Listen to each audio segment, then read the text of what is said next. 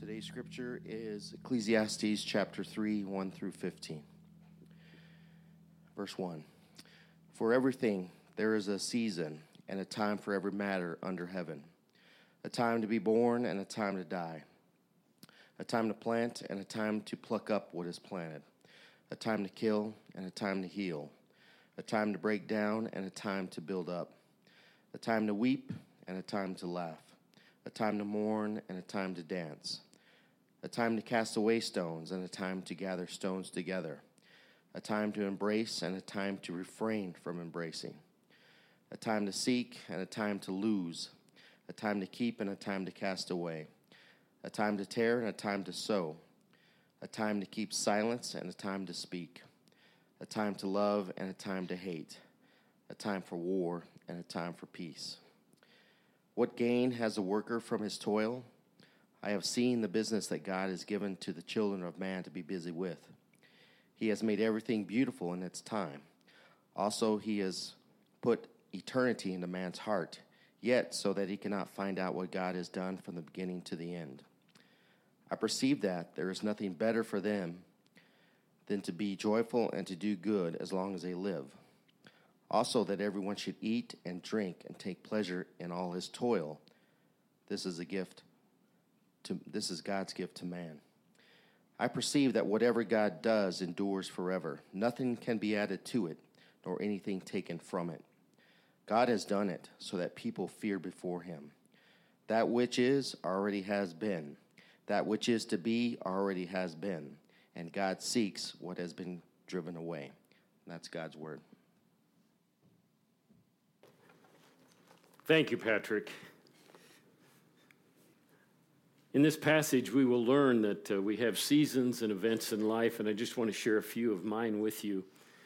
When I grew up, my uh, stepfather was in the asphalt paving business, and I thought, well, I need to be an engineer and kind of get into that area of work. And later, he sold that business and bought, got into the horse business because he'd grown up out on the Pawnee Buttes grasslands. And so uh, then I decided I wanted to be a world class cutting horse trainer, so that's what I was going to do. But when the vets came around, I started hanging out with them and, and found myself following a path into veterinary medicine. Uh, worked out that I uh, wanted to go to Kentucky, but no jobs in Kentucky. They would pay. They would let you pay them to watch, but no work. Uh, so anyway, that didn't work out. Ended up at this big smelly feedlot over in Greeley, and thought I'd spend most all of my life there. Got an advanced degree that related to the business there, and during that time, I ran out of myself. I ran out of all of my uh, understanding and knowledge of life and came to the place where I could not handle the thought of death. For six months, every day, I feared death to the point of incredible, incredible fear. And it's uh, through that event that uh, led me eventually to seminary, 30 years of ministry in Greeley, and here I stand today after flunking retirement. What a life. But to add, uh, add vanity to all that, uh, uh, when we sold our home and started RVing, we sold the furniture, the house, everything. We put our boxes full of all my life in my wife's mother's basement. All my notes from veterinary school, my master's degree program, seminary, all the notes from 20 years, 30 years of ministry in boxes. And then she decided to sell her house and move to Ault, a house with no basement.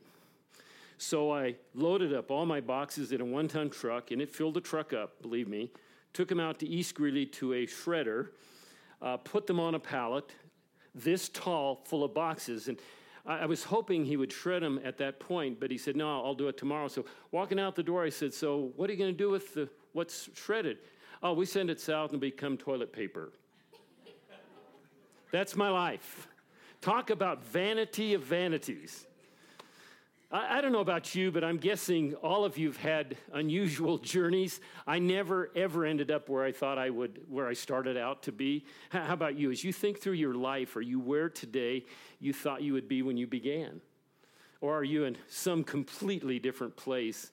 What events have shaped you? What, what struggles or challenges have you faced? What, what seasons have you gone through that have altered your life and, and brought you to a completely different place? And really, that's what our passage is about today.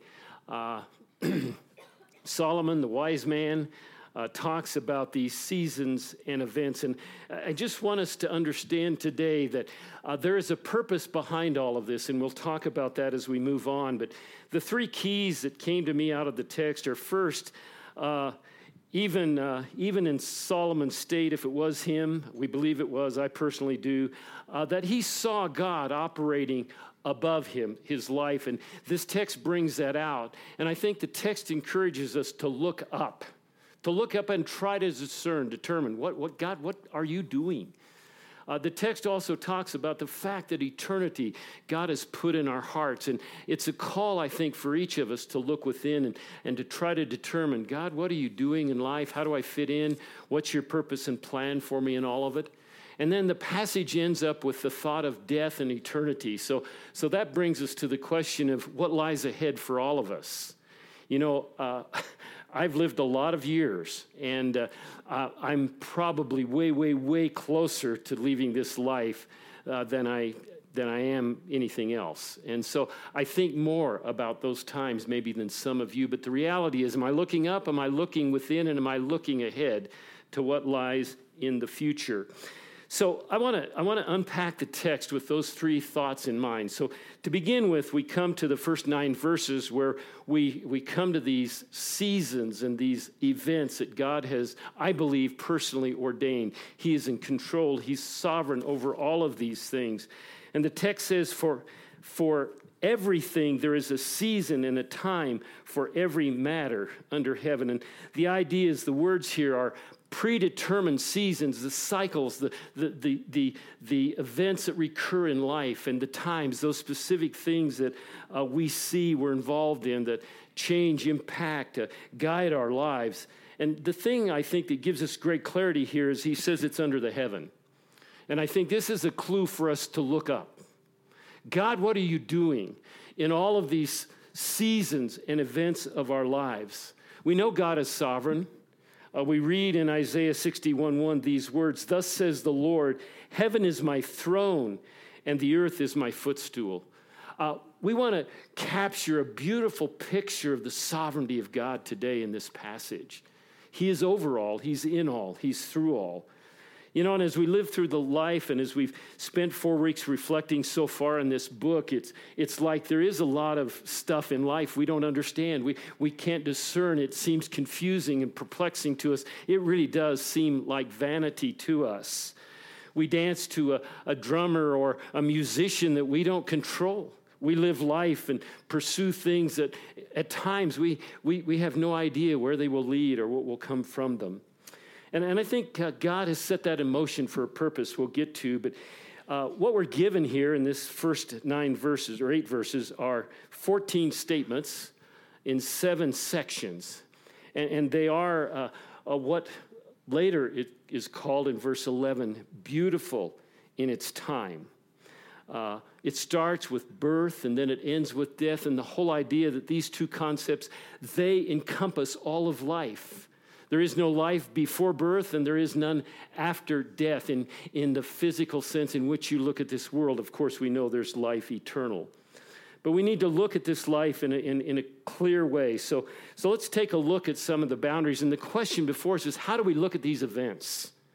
If we look at them from the eyes of, of the unbelieving world in which we live, we see futility, we see vanity, we see all these things that occur. There's a time to bor- uh, be born, there's a time to die. Uh, none of those things are we in control of, they just happen. Uh, they come and they go, and we look around us, and the world is giving birth, and the world is passing away. How many, how many weeks go by that you don't see a funeral procession somewhere? Someone has passed away. And so, if, if, we look kind of in this way at our world, we see these events just occurring over and over and over again. Uh, the scriptures remind us that, that there is a vanity in this world. It says, Do not boast about tomorrow, for you do not know what a day may bring forth. We don't know what's going to happen tomorrow. There's a lot of uncertainty there for people living under the sun. But I want us to look at these passages in a different way. I, w- I want to look at them under heaven today. And when it says there's a time to be born, I want us to think about that under heaven. You know, as God has brought children into our lives and as loved ones pass away, this is all in His hand. God is in control of all. Remember, He is sovereign. And, and I want us to think through this passage today a bit through the providence and the determined will of God. These things happen, they're regular, they're certain, they go on and on in life. And as the events unfold, uh, if we're people of faith, we can see his hand at work and we can see his purpose and his plan, his plan coming to fruition. He does control all the days and times of our lives, as David said in Psalm 31 15. My times are in your hand. Oh, David, you are so wise. If we can learn more and more to think in that way, to look up and to believe and live in the reality that God is in control, our times are in his hands. So let's look at a time to be born and a time to die. You know, uh, we had uh, two children before I was a believer, and we had a third one after I was a believer. Jolene carried her for 11 months. I came home one night and we had a waterbed because she said, I'm going to roll over and sleep on my stomach before this child is born. I almost had to get the calf puller out, honest. But, but we had no idea when this child was going to come, and on and on. And she came at eight pounds and six pounds, or eight pounds and six ounces. And if you know Joel, she's not a very big girl. So this is a big baby. But uh, anyway, we had no idea. God brought that child when God was ready to bring that child. I think of a gentleman in our church years ago named Lloyd Day. Some of you that came from Greeley may remember Lloyd. Lloyd was a faithful servant of God. The most uttered statement from his lips was, The best is yet to come. Oh, and I will never, every time I hear that statement, I'll think of Lloyd. His wife uh, acquired Alzheimer's. She died. Uh, he still, they lived at Bonell for a while. He still uh, went over to visit friends at Bonell from time to time. Uh, one afternoon, he was visiting f- some friends. He walked out, sat down on the bus bench across from Bonell, and died. Boom. And he went to be Jesus. The time of his death was in the hands of God. I had another man in the church. He was getting up, ready to go to work, putting his shoes on, and he fell over dead. The events and the cycles of life are in God's hands. We read on in this passage that it's a time to plant and a time to pluck up what is planted. You know, I, I got into this. This is something I can do. You know, I can, I, you know, I can uh, uh, work the soil. I can get the soil prepared for planting and all this, and we can plant the soil. And this is something man does. Nah, don't believe it. God brings the seasons, does He not, to plant? Did God not craft the bulb or the seed that would give birth to plant life? I don't shape tomatoes and I don't shape ears of corn with my hands, but He does. It's all of God, and it's His beautiful gift to us. Verse 3 says, A time to kill and a time to heal. You know, interestingly, this week in the, the uh, city paper here in Windsor, we had a, an account since it's been 30 years since Ted Bundy lived on this planet and took the lives of approximately 20 women. It was time for him to die when they executed him, to rid this world of a predator and an awful man. But there's also a time to heal. I remember back, uh, Jolene's father was getting bypass surgery. This is back in the uh, early 90s. He was in the hospital in Denver. They were taking grafts out of or vessels out of his legs, putting them in, into his heart. And back then, they did that more than they do it now. And he was in there a long time. The physicians came out and, and he said to Jolene and her mother, uh, The surgery's been completed, it's successful.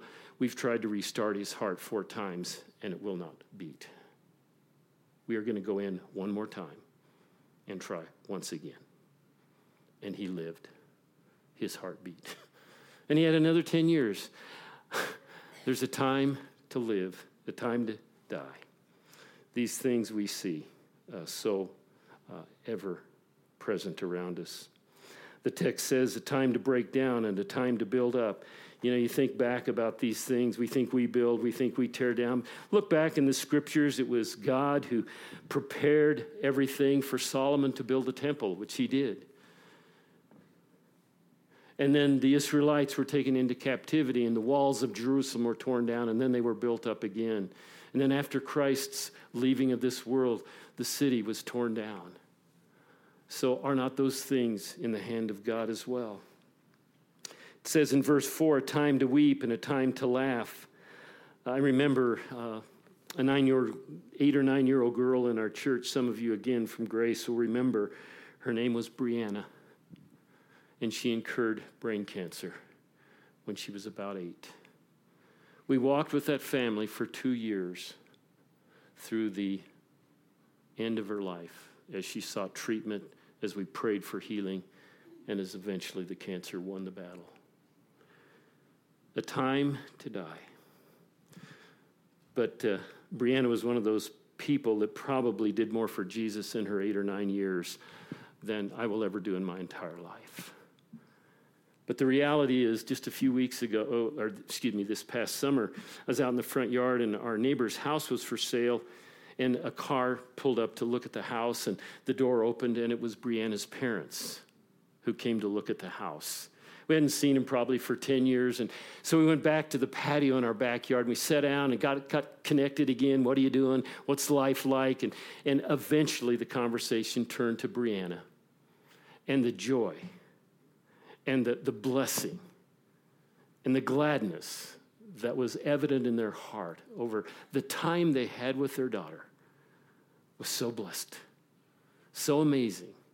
A time to weep and a time to mourn all in God's sovereign time and purpose.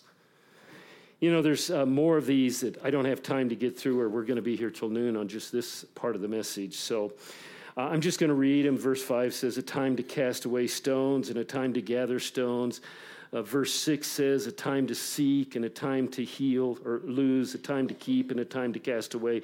That one really struck home for me because we acquired stuff for 20, well, almost 40 years, and then we uh, sold the house and everything else. So we had to cast away a lot of stuff. Do you know how many garage sales it takes to cast away all your stuff? Many, many garage sales.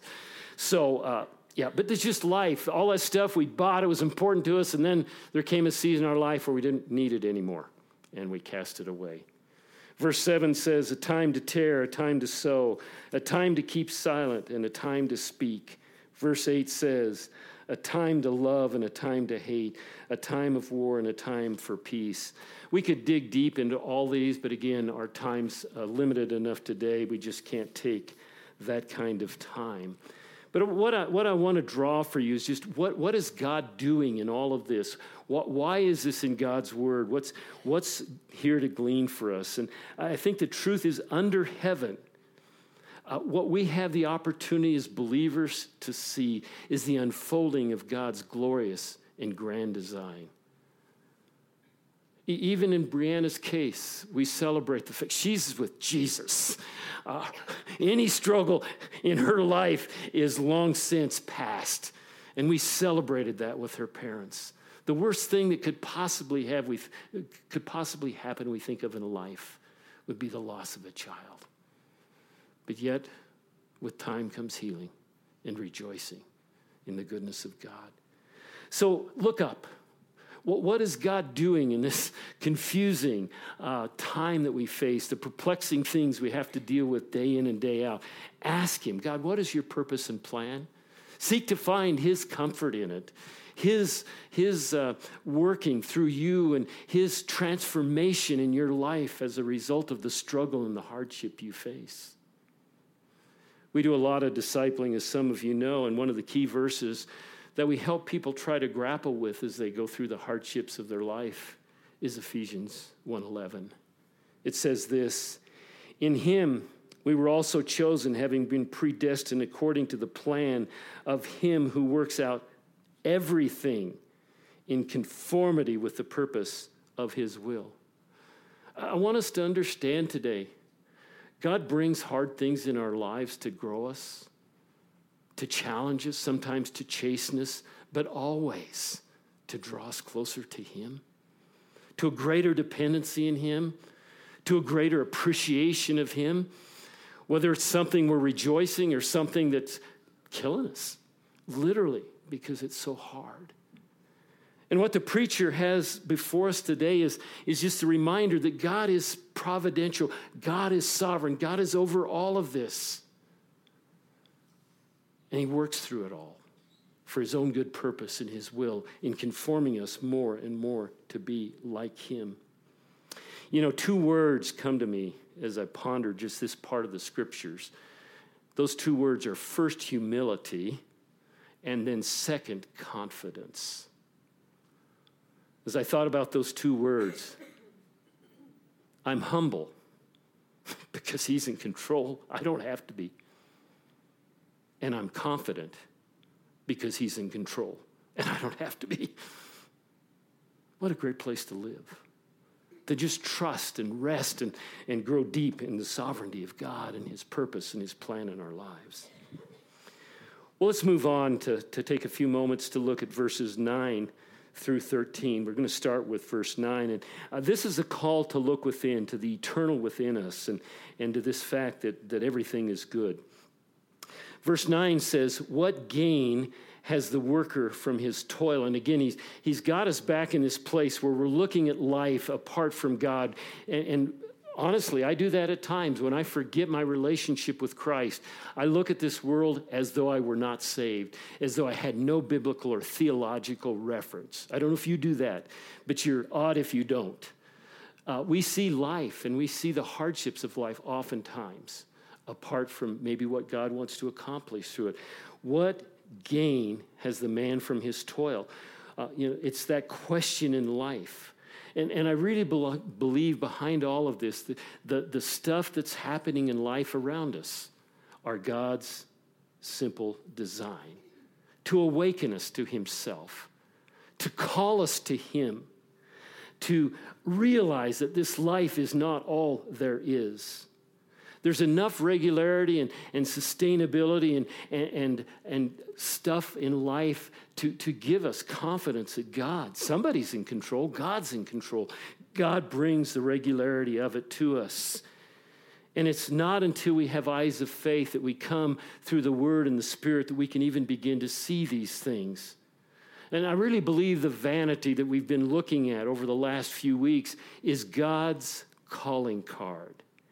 He wants us to look deep within and say, God, is this all there is?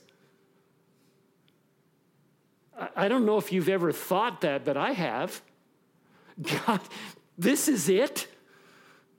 These momentary pleasures of life, uh, the heart, is this it? And I think the reality is this is God's plan, it's His design, it's worked into the fabric of our lives. To understand and know all of this is from God. He says later, I have seen the business that God has given to the children of man to be busy with.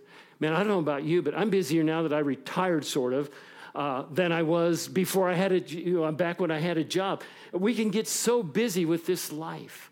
But the reality is, uh, God just lets that happen to where we run out of resources, strength, energy, time, understanding, reasons for even being here. He allows that to happen. It's his calling card. And I think the perplexity that we live with is that, that God allows us to live life in such a way that, that we're going to keep looking within and within and within. And, and I tell you, I've been there, and I found nothing of substance or lasting value. You won't look for something without until you look for something, until you run out of and can't find something within. And I think that's a lot about what the vanity in this world is about. This is fuller, f- more fully explained in the next couple of verses in 11 and 12. He says, He has made everything beautiful in its time. Also, He has put eternity in the hearts, yet, so that He, and this is man generic, cannot find out what God has done from the beginning to the end. He's made everything beautiful in its time. We look at the beauty of this world. We look at so many beautiful and good things God has done. And He has also put eternity in the hearts of man. Yet, man without God cannot find out what God has done from the beginning to the end. God extends all of this, and within ourselves, there is no way to find that hope. It's outside of us in the person of Jesus Christ is outside of us in the deep work of the Holy Spirit through the Word of God in our lives. We will never find what we need in us. It's only found outside of us in Christ. It doesn't mean that God can't take our unique personalities, giftings, energies, times, resources, and use them for His glory. He can. But the reality is, and we sang it already this morning, without Jesus, we've got what? Nothing, nada, zero. And that, I believe, is the true essence of this book. God has created and ordered things in such a way that we will come to the end of ourselves and look to Him because He alone has the answers. He's made everything beautiful. Romans 1 19 through 20 says this For what can be known about God is plain to them because God has shown it to them. For his invisible attributes, namely his eternal power and divine nature, have been clearly perceived ever since the creation of the world in the things that have been made, so that they are without excuse. Trust me, in this vanity in this world, there is enough of God to awaken people to long for Him, hunger for Him, seek Him out. And I believe that's a lot about what the vanity is all about. He's made it all beautiful. And he goes on to say here, and uh, let, let me say this before I move on. I think reality, the ultimate blessed reality of this life is nothing more than the beauty of God being revealed for us to see and rejoice in. He goes on to talk now about the eternity, the eternity in man's hearts. You know, there, there is within each of us this desire to understand why we're here, what is our purpose here, what happens after death. That's of God. It's the imago Dei. It is God within us. He's created us in his own image to know those things. And this is God's purpose is that we would discover that. We would come to know that as he uh, brings us to himself through his word and through his spirit. The world can't satisfy, only Jesus can satisfy. And if we go out there and we hunger after the world to meet our needs, to give us satisfaction, we will always, always be disappointed. You know, years ago, uh, when I was working on my master's degree, I, I literally came to the end of myself. And for those six months, those entire six months, I had to drive by a cemetery every night, by the way, to get home. So the thoughts of death re entered my mind. For six months, I thought my life is going to end. My purpose in this whole existence of mine is going to end in a six by six hole in the dirt. And that'll be the end of me. And that haunted me. I think it would have literally driven me insane. I really believe that. And one night in desperation, I, I, was literally at the end of myself. I looked at my wife and I said, Honey, I can't do this anymore. And she said the most important thing any human being can say to another. She said, Have you tried Jesus yet? And I guarantee you, I was so ready to try anything, including Jesus, whose name I had profanely used thousands and thousands of times. I was ready. God had led me through the, through the vanity and the futility of this life to a place where I needed Him desperately. And it's through those events, through that circumstance in my life, that he brought. That's why I'm standing here today. That's why he did what he did. I never, ever would have dreamed it would have happened that way. But he brought all this into my life. God, all of this joy, and Dan touched on this last week. Uh, we go on in verse 12 and 13, and it says, I perceive that there's nothing better for them than to be joyful and to do good as long as they live. And then later he says also that everyone should eat and drink and take advantage uh, or take pleasure in all uh, his toil. This is God's gift to man. I want to I want to really make sure you understand this passage. This is a generic truth for all people. There is pleasure available for the unbeliever as there is for the believer. We know rain falls on who? The just and the unjust. We know God's goodness and his joy or blessings to a degree fall on those who don't know him. There are people out there celebrating life in uh, ways better than I could in terms of enjoying, appreciating this world. So, why has God done this? Why is all of this His plan and His purpose? And, you know, uh, th- this is my conclusion. This is as simple and as profound as I can make it. The reality is, God gives the gift to everybody, but we're the only ones who can know the giver of the gift. We're the only ones who can know the living God and in Christ celebrate what He's given to us in eternal life. Every time we are privileged to be blessed in this life, we have the opportunity to thank the giver for the gift. They don't because they don't know there's a giver. I know in, in the world of apologetics, the problem of evil is nasty, but I'm going to tell you something else. The problem of good is even nastier. How do you explain the goodness in this world?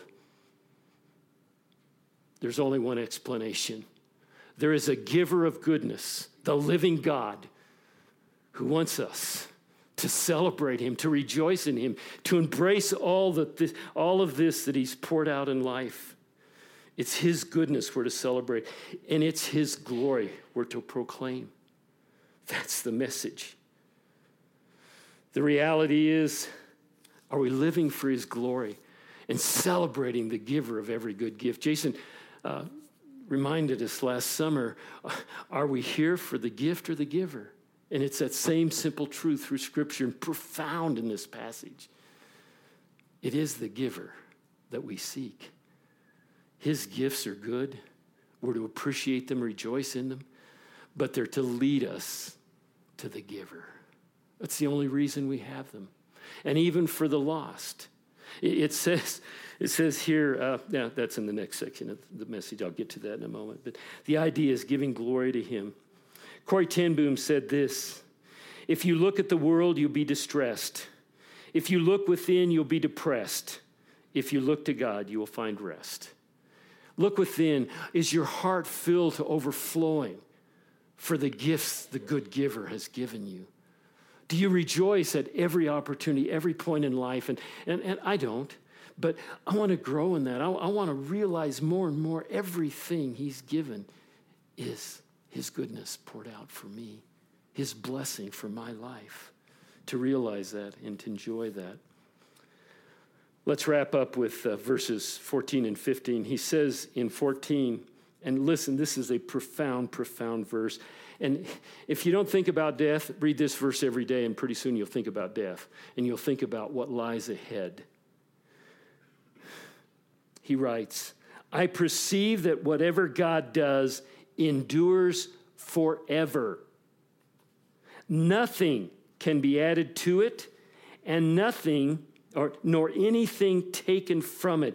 God has done it so that people fear before him. Did you hear that?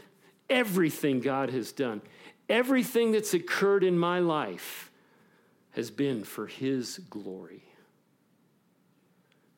It's been part of his eternal plan for me. It's, it's been part of, of his eternal desire that I would grow to become more and more in love with him through Jesus. I just love uh, the way he cloaks all this. It's eternal, it will last, endure forever. From the moment of birth to the moment of death, our time on this earth can be, if it's in Christ, if it's informed by the Word and the Spirit of God, be for His eternal glory. All of it. All of it. And this is looking at life from a very high view. It's secure for eternity. In Him we find steadfastness. In, fi- in Him we find purposefulness. In Him we find security. All of them eternal. I, I love what, what the word says here. Nothing can be added to it, nothing needs to be added to it. It's perfection. There's nothing imperfect or defective. It's correct and, admit, and doesn't need anything to change it nor anything taken from it. Can never be taken away. It's His. He's done it. No power is great enough to remove that from Him. It's His. And our response is just to revere Him, to worship Him, to worship the giver for the gift. of life, of, of everything we have on this planet, to glorify Him, the giver. The text says uh, not only God has done it so that people revere before Him, he goes on to say, that which has already been, that which is to be already has been, and God seeks what has been driven away. What that tells me is this cycle is going to go on and on and on. This vain cycle on this planet is going to go on and on and on until Jesus comes. It's not going to change. And God's going to use it for his eternal purpose to reveal himself through his gifts to men who will receive him, who will believe in him, who will come to him. It says here that he seeks those who've been driven away. I'm not absolutely sure what that means, but I've come to believe it means he's seeking the lost. He wants them to come to him. This passage is so amazing. He wants every human being to come and know him and enjoy him forever. That's the bottom line.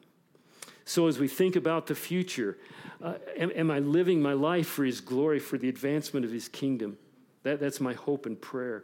Uh, do, do what I invest in, do what I pour my time into, is it all about Him and furthering His work? Am I building my kingdom or His kingdom? Those are questions that I hope this text will draw us to ask. Let me just wrap up quickly because uh, we're going to share the, the, the, Lord's table today. Look up. Uh, all the seasons and events of life, understand they're orchestrated by the providence of God. Uh, and He's bringing His purpose and His plan to fruition, all perfectly, all without need for change or modification. Look within. Are, are you finding that, that contentment in Him, that joy in Him, that peace in Him? Are, are you being shaped more and more to be the beautiful representative of Jesus Christ He wants you to be in this world? Are you pouring forth the, the, the, the fruit of the Spirit in your lives in joy, peace, and gentleness, kindness? Are you looking ahead? For those of us that are older, we know what that means as we look ahead.